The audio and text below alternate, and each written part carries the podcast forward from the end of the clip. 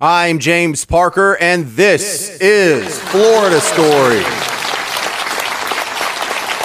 Oh my God, thank you so much. For our first Florida story, we're going to Palm Coast, Florida, where there's a video that got passed around on social media because she said she spotted a baby dinosaur running through her yard. I know that sounds stupid, a baby dinosaur. And listen, it's crummy video. It's in black and white and it's kind of blurry and it's at night.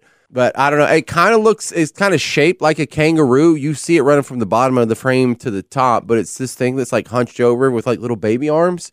And it, look, it really, more than anything else, it, it does. It looks like a velociraptor from Jurassic Park or Jurassic World or any of that franchise. I mean, it could it, it could be something else, but it has like big hind legs and like little short front arms, and it, it looks like a velociraptor from Jurassic World. So I'm I can't even argue with that. It's like I, what's going on? I have no idea. Hold my beer. Hold my beer. Hold my beer. Hold my beer. What? Next Florida story. We're going to a place called Davie, Florida, where a guy had a couple of extra drinks that he shouldn't have had before he got behind the wheel of a car and he bounced off of a street sign, bounced off of a little building, the sign for a gas station, hit a pedestrian and killed him, and came to a stop finally when he hit another building. When the cop showed up, the quote is, Chill. I'm just a little intoxicated. Well, yeah, you killed another human being, so I don't think we're going to chill very much, but good job, Florida man. Hold my beer. Hold my beer. Hold my beer. Hold my beer. What? For our next Florida story, we're going up to South Dakota. We have a 40 year old Florida woman who is from Daytona Beach, but she's up at the Rapid City Regional Airport and she had had a few drinks before she got on the plane. And when the plane was delayed taking off, she became a little unruly, is the word they use here in the Rapid City Journal. And as the staff's trying to calm her down, there's an indecent exposure that happens repeatedly. So they call the cops. They're like, listen, you can't be popping them out here in the middle of a plane on the tarmac in Rapid City, South Dakota. And so when they grab her arm to pull her off the plane, she yanks her arm away and kicks the cop. So then they have to drag her off the plane like a sack of potatoes, just kicking and screaming all the way. And uh, a 40 year old Florida woman is in jail. Hold my beer. Hold my beer. Hold my beer. For our next Florida story, we're going to Lake Jackson, Florida, which is just a few miles north of Tallahassee.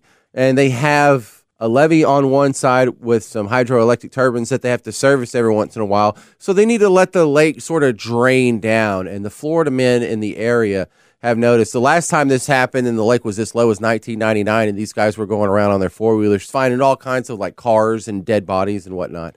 And so they're doing it again this year. And they have found the remains of four different human beings so far What'd you think they were going to find? The Rosetta Stone? Hold my beer. Hold my beer. Hold my beer. Hold my beer. What? For our next Florida story, we're going to just generally the whole state of Florida because they're expecting a massive Saharan dust plume to hit Florida about right now, tonight.